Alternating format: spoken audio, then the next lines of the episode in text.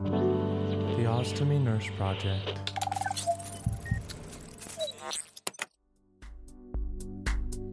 Hi everybody, welcome back. Thanks for tuning in today. If you're listening to us this morning on the Ostomy Nurse Project, you'll be tuning in to the third episode of a three-part series talking about three of the common types of stomas that are formed. Episode one talked about the colostomy, episode two talked about the ileostomy, and today's episode is going to focus on the newest of the stomas that was formed out of the three, which is the urostomy, otherwise known as the ileal conduit or urinary diversion. Now, if you're tuning in today, you might be somebody who has been given information that you might have to undergo this type of surgery. You may be a family, a friend, or a loved one of somebody who might be undergoing this type of stoma formation, or you might just be an interested party or healthcare professional that wants a little bit more knowledge about the urinary diversion or urostomy. You might even be an individual that already has this type of stoma and you're just generally curious. You may have missed something when you had your initial consultation and you want to brush up on your skills and knowledge about having a urostomy. And much like the other two episodes, I'm going to start with a little bit of history and definition, a little bit of anatomy and physiology, talking to you about where in the body these types of stomas are formed. And then I'm going to be talking about what to expect if you have to have this surgery and what you're going to wake up with and how your stoma nurse will help you within a hospital to make sure that you know what to look for when you have a new diversion. And F Y I, if you've been listening to these three episodes and you're really keen on learning more about the history of stomas in general, please tune into the podcast that talks about the history of stomas. I'm dedicating an entire podcast to talk about how stomas first came about, where they originated from, and a rough timeline of which stomas became popularized in certain eras. And in those podcasts, I'm actually going to be talking to you about what the types of pouching systems were at the time, if any, and uh, how people managed in their community, especially back in the old days when, you know, there was no such thing as antibiotics and sewer systems were pretty much non-existent. So there was a very large risk of developing certain infections and, and things weren't generally very clean. So if that's something that interests you, make sure you tune into that podcast. It's called Stoma's Horrible Histories, and that'll be coming to you later on in the series. Okay, so in terms of describing an ileal conduit, an ileal conduit is a form of urinary diversion. And the term ileal refers to the small bowel. For those of you who have tuned into previous episodes, the ileum is the small intestine. And conduit simply means a tube or um, a place to facilitate the exit or guide something somewhere. So ileal, small bowel, conduit, tube. And so when urine comes out from the kidneys, it goes down through a section of small bowel and then comes out from a stoma onto the abdomen, and hence the need to wear a pouch that collects the urine so that you can empty that into the toilet. So uro refers to urological, so bladder uh, and urine, and ostomy again is a name, Greek word for opening, so uro, urological, ostomy, opening. Urostomy is an opening from the abdomen to facilitate the exit of urine. The urostomy is probably one of my favourite types of stomas. Not that I'm biased or anything, but I really am fascinated by how this stoma came about. How did somebody discover that you take a piece of bowel and attach the kidney's ureters to it so that you can still urinate out into a bag in the absence of a bladder? So there's lots of surgical techniques that fascinate me about this, and really this type of stoma is actually very new, and I'm going to talk about the history of it in just a second and explain it to you. But in terms of forming a urostomy or an ileal conduit, the shortened version involves taking about eight to ten centimetres of the very end of the small intestine. So the small intestine, right before it connects to your large intestine, is the very last portion that surgeons will generally take. So they take a small section of it, separate it from the rest of the bowel, so they stitch the rest of the bowel back together, and that separate piece, they stitch the ureters to one end of that bowel, which stays inside the abdomen, and the other end they create the stoma. So like the ileostomy, they make a hole in your abdomen, bring that other end of bowel out onto the skin, everted, so folded over on itself, remember, like a sock folding over, and they stitch that to your skin. So your kidneys will still produce urine. The urine will travel down the ureter tubes into that tube of bowel and will travel out of the body into a bag. Now, the history of the urostomy is also really interesting um, because it's probably the newest of the three types of stomas. So in our episode on colostomy, we talked about probably one of the oldest stomas. We're talking about records from the seventeen hundreds when colostomies were first recorded as being formed. Jump forward one hundred years to the eighteen hundreds. That was when the ileostomy uh, was formed. And so sort of late eighteen hundreds to the eighteen eighties was the first recorded successful ileostomy. But the history of urostomy jumps back even further. So we're really talking about into the nineteen hundreds.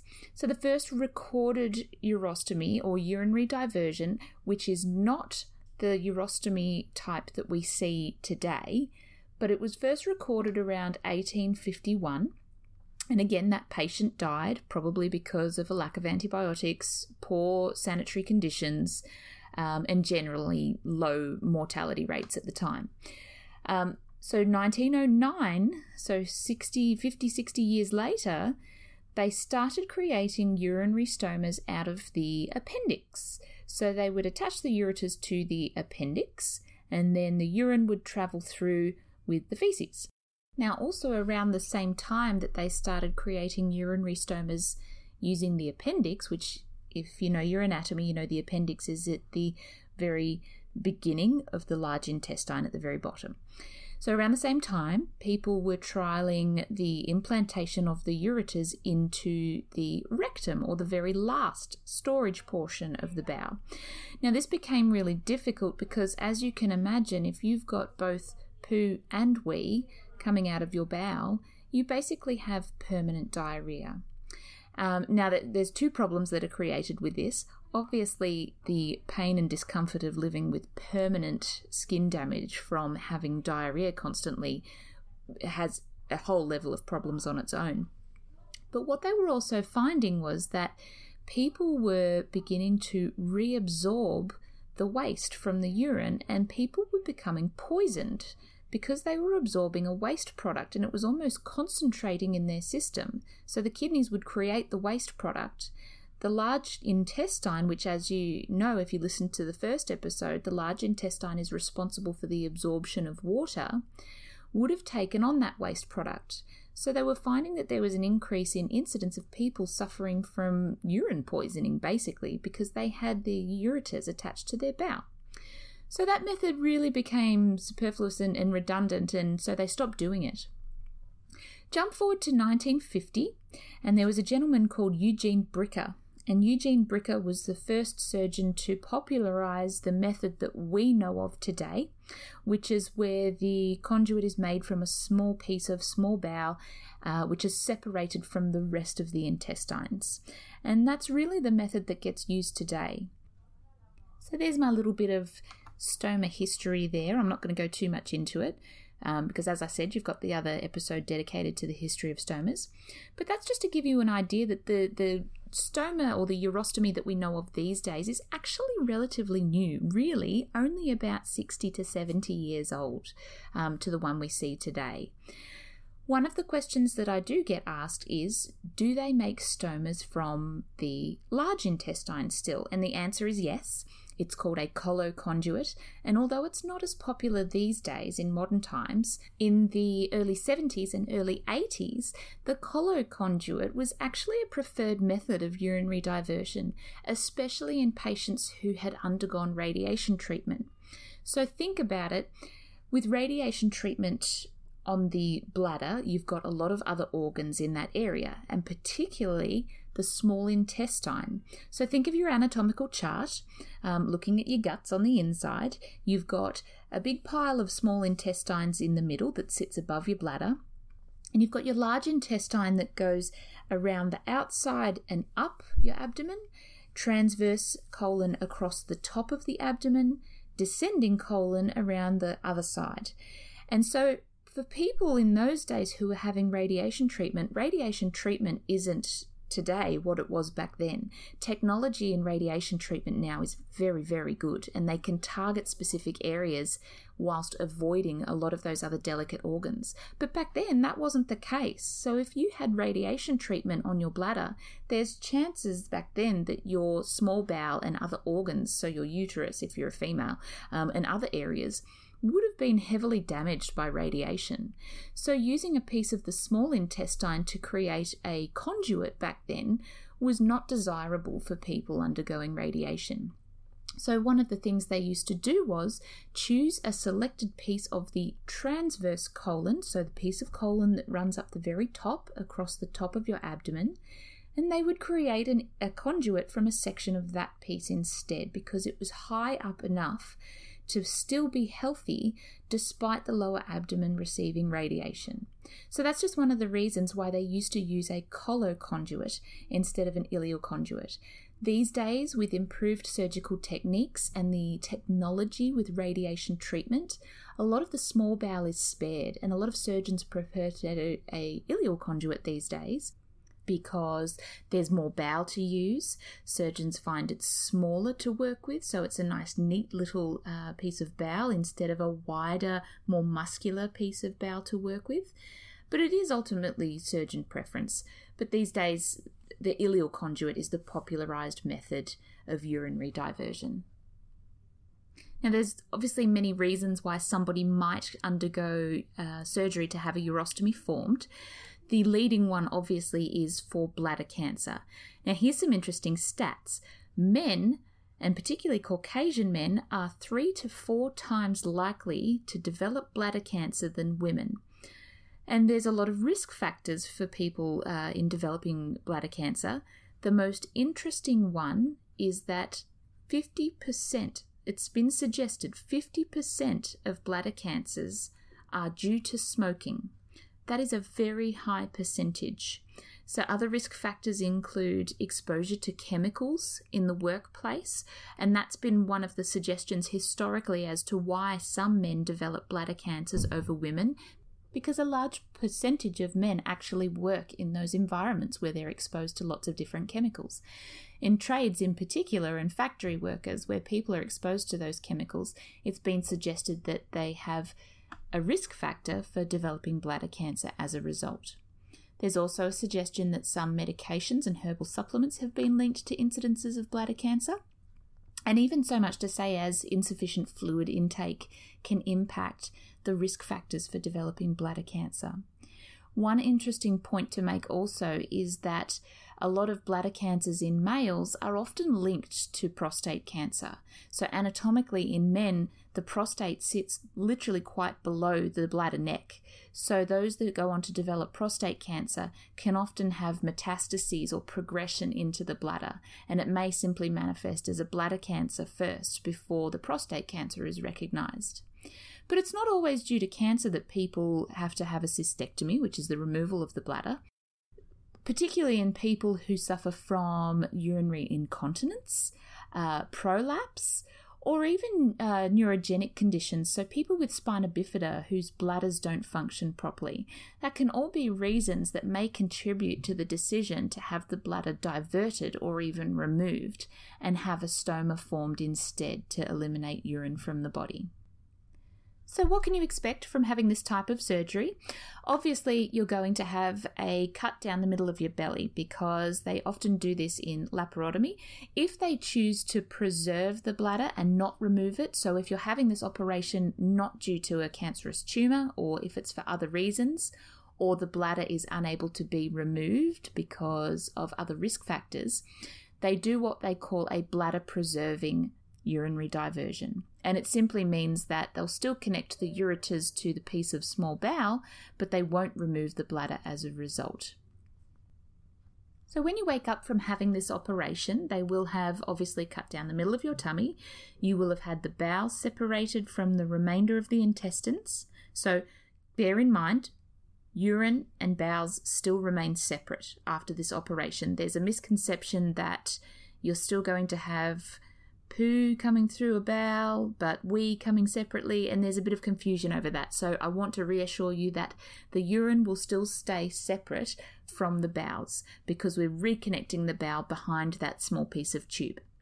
So when you wake up, you will wake up with a nice, healthy, red-pink little stoma about the size, ideally, of a twenty-cent piece. Sometimes it's bigger due to swelling. But what you will notice about a urostomy, which is different from the other types of stoma operations, is that you will have two little tubes poking out of that stoma. And they are ureteric stents. And those stents are put in during your surgery because when they connect your ureters, the very ends of them, to the piece of conduit, the diameter of your ureters is minimal. We're talking millimeters. So if they're stitching that to a piece of the bowel, as it heals, it's going to develop scar tissue. And if they don't place a tube through that connection, as it heals, it will close over that space. And then you're in a whole world of trouble because you're not obviously going to be passing urine adequately from your kidneys out through the conduit. So when you wake up from your stoma operation, there will be two tubes. Now, often they are red and grey or red and blue. They might be two different colours, and that's usually to indicate which kidney tube is from which. So rule of thumb from the surgeons that I speak to in my job, red is for right, so the red ureteric tube would be going into the right kidney and the other colour would go into the other one. Now, that's not always the case. You could have two of the same coloured ureteric stents. It doesn't particularly matter, but that's just a little bit of stoma and nursing trivia for you guys listening out there. If you ever wondered why they were two different colours, that's why. Red for right kidney, blue for the other one. So that if we're monitoring them and one tube is not producing urine, we could reasonably indicate that there might be a problem with the kidney on that side, or at least the connection from that ureter. So these ureteric stents will stay uh, inside your stoma and up into your kidneys for roughly three weeks. And it's usually around that time frame in, in terms of wound healing that that connection would have finally established itself. It takes on average about two weeks with stitching two pieces together for it to actually develop enough scar tissue to establish its place. So around about the three-week mark, your stoma nurse or your surgeon will take these ureteric stents out, and a stoma will simply look just like any other stoma except that it will produce urine and not poo into the bag. And this brings us up to the pouching part of things, because when you first got your stoma and you've got two stents hanging out, it can be a little bit tricky to wrangle your pouches and move the stents out of the way that are producing lots of liquid so that you can get a good seal on your pouch. And so this is something that your stoma nurse will go through with you. They'll trial different pouches and different products. But one thing you'll have to note is that urostomy pouches will always have a drainable tap function. Not drainable like a drainable ileostomy pouch, which is often a Velcro undo and unravel with quite a wide mouth to it. A urostomy pouch will have a tube with a tap-like connection so that you can stand, undo that tube and empty it into the toilet, much like if you were standing there to do a wee anyway. It would be much the same. And that's really the main feature of a urostomy pouch that distinguishes it as different from the other types of pouches. You can still get one-piece pouches and two-piece pouches. You can still get mechanical coupling and adhesive coupling. So for those of you who are tuning in for the first time and haven't listened to the other podcasts, a one-piece system is where the bag is all in one. You simply peel off the backing and that sticks on over the top of your stoma. Or a two-piece where you have a separate flange or a base plate that sticks onto your skin, and then you have an outside bag that either clicks on to a flange or peels off and sticks on to that base plate. They're just the main differences. But the ingredients in the pouches are all still the same. They're all hydrocolloid-based, and they all have the ability to be emptied. The only other feature that you will notice with a urostomy pouch that is different from the other types of pouches is that they don't have a filter. And that's kind of a given because obviously the bowel is not having poo go through it, so there's no flatus that's generated, and you're not going to fart from that piece of bowel because it's separate. So those pouches that drain urine are not going to need a filter. However, the other pouches for ileostomy and colostomy definitely need a filter. So that's really the other difference that you'll notice. They're much the same otherwise. Okay, am I boring you guys yet? I say that every episode, but I'm pretty sure that you guys should be finding this interesting. I hope you find it interesting, because I love to talk about this sort of stuff. So now's the point that we're going to come up to talking about diet, exercise, returning to normal. And where I've talked about in the other episodes about diet in terms of foods that you should avoid and foods that you can eat to try and thicken and thin out output, a urostomy is a little bit different. Yes, you will have had a bowel operation as well as a bladder operation. So the rule of a low residue diet after your operation still stands, but only temporarily.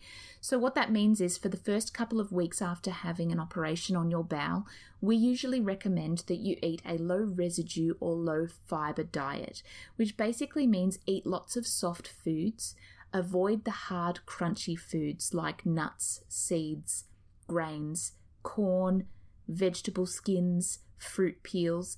They are all high in fibre and can be particularly difficult to digest when your bowel is a bit swollen after surgery.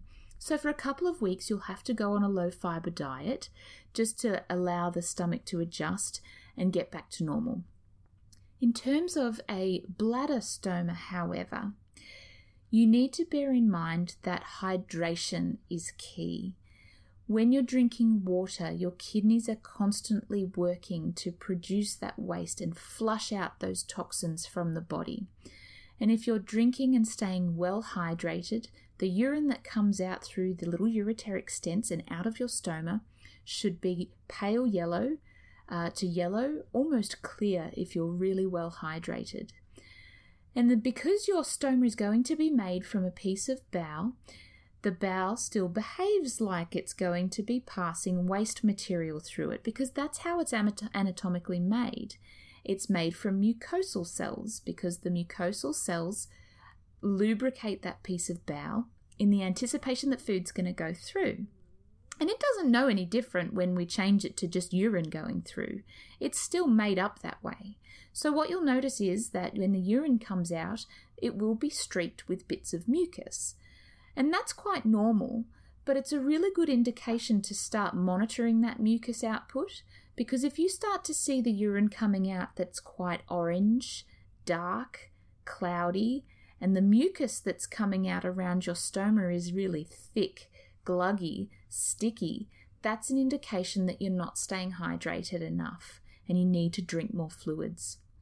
People with a urostomy also have to beware that you have a shorter connection between the outside world and your kidneys. So what we call urosepsis is a big risk factor for you after your operation. And it simply means that you can pick up bugs a little bit quicker and easier than other people would if they had a bladder to store urine and prevent those bugs from travelling up. They can still travel up, and that's where people get urinary and kidney infections. But when you have a urinary stoma, you run the risk of a higher bacterial load, and you can become sick and dehydrated very quickly if you don't maintain good hydration as well as good hygiene. So I'm talking immediately after your operation when you've got your two little stents poking out of your stoma. You need to be a bit careful not to touch the tips of those because that can introduce bacteria up directly into the kidneys, and we don't want that. Later on, when the stents come out, you can touch around the stoma, that's not a problem, but you do need to make sure that you're practicing good hand hygiene, so washing your hands as a preventative measure from allowing bacteria to pool inside the stoma and get up into the kidneys. So by maintaining really good hydration and drinking regular fluids, so aiming for your two litres a day, plus more if you need to, you're going to be flushing out that stoma nice and regularly and preventing all those bugs from travelling up on the inside. One of the questions I do get asked quite frequently is, am I going to be able to get through the night without having to get up and empty the bag? And the answer to that is yes. But what you need to know is that all urostomy bags come with a night connector bag or a night drainage bag. If they really wanted to design bags to hold as much urine as they could possibly hold, you'd be walking around with a big potato sack under your clothes during the day. So the bags that they manufacture are designed to hold about as much as what a normal bladder could hold. And that's anywhere from two hundred fifty to three hundred fifty mils, sometimes even more if you get the really big ones. But the idea is that you would empty a urostomy pouch about the same amount of times as you would go to the toilet to have a wee during the day. Now, a lot of us don't go to the toilet at night time. Some of us do. That's called nocturia, um, and that's a totally different conversation. But at night time, if you have a urostomy, your pouching supplies will come with an adaptable night bag, and that's often a two-litre connector bag that you would wear and have either tucked in the bed beside you or down beside the bed at night time that would continue to drain urine into so that you can get a full night's sleep. And so in the evening before you go to bed, you would attach that night drainage bag to the end of the drainable part. And in the morning, you would get up and empty that night bag into the loo, disconnect it, give it a bit of a rinse, and hang it up to dry ready for use the next night. Now, pouching options would be discussed with your stomal therapy nurse after your operation, and they would fit you to a pouch that's easy for you to use and manage and that fits you and your stoma correctly so that you will be as comfortable as possible when it comes time to go home and manage independently. And in this episode, I'm not going to go too much into the process of pouching selection and things like that uh, because that's going to be dedicated into a different post that looks solely at the specific types of bags and what they do and the features of each. This podcast is really just aimed at explaining the different types of stomas, how they differ from each other, and what you can expect from having each one formed. So that's pretty much it. I don't want to keep you guys too much longer talking about stomas. If you have listened to all three episodes, I thank you. You've reached the end. I hope you've learned something helpful out of these three episodes, and I hope your knowledge base has increased enough so that you feel comfortable understanding the differences between the different types of stomas, being colostomy, ileostomy, and urostomy. I hope you found the historical portion a little bit interesting. As mentioned before, tune into the Stoma's Horrible Histories episode where we talk about how the whole thing came about in the first place. And if this is the first episode that you've tuned into, thank you for bearing with me. I hope you've gotten something out of it, and I hope to see you guys tuning into other episodes. We're going to be covering everything uh, from pouch types to output consistency to how to get online and access the Stoma Appliance Scheme. I cover everything. So stay tuned. We also have a YouTube channel if you want to subscribe and have a look at some videos. It's under the Ostomy Nurse Project, O Z T O M Y. And you can also keep listening to our podcasts on Spotify, also under the same name of the Ostomy Nurse Project. And you can select individual episodes to listen to, or you can listen to the sound of my voice from start to finish. And I hope I don't bore you too much with the content. It's been an absolute pleasure talking to you all today. Once again, I'm your host, Felicity, the Ostomy Nurse, and we are coming to you from down under because that's where your stoma is. Take care. Bye.